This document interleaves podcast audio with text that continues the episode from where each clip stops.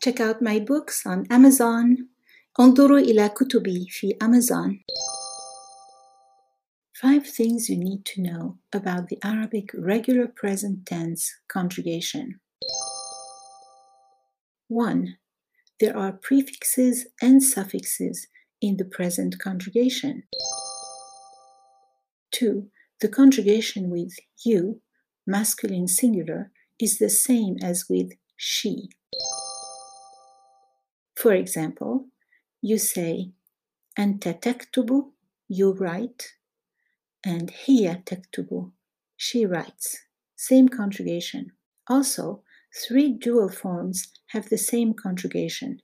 You masculine, antuma taktubani, you feminine, antuma taktubani, and they feminine, huma tektubani, tektubani in all three cases. 3. The prefixes take the vowel a, except for four letter verbs which take a vowel u on the prefix. For example, you say ana aktubu, but for the verb like darrasa, you say ana udarrisu, or adkhala, ana udkhilu, or safara, أنا أسافر. 4. Suffixes are not always a short vowel. So you say, for example, أنت تكتب, but you say أنت تكتبين. إين is a long suffix. أنتم تكتبون. أون is a long suffix. 5. There are three present forms. Regular present, مضارع مرفوع. Marfu'a means ending in the vowel u, short u. In this form, the short vowel ending will always be u. Subjunctive present, also called mudare mansub. Mansub means ending in the vowel a, short a, fatha. In this conjugation, the short vowel ending is always a.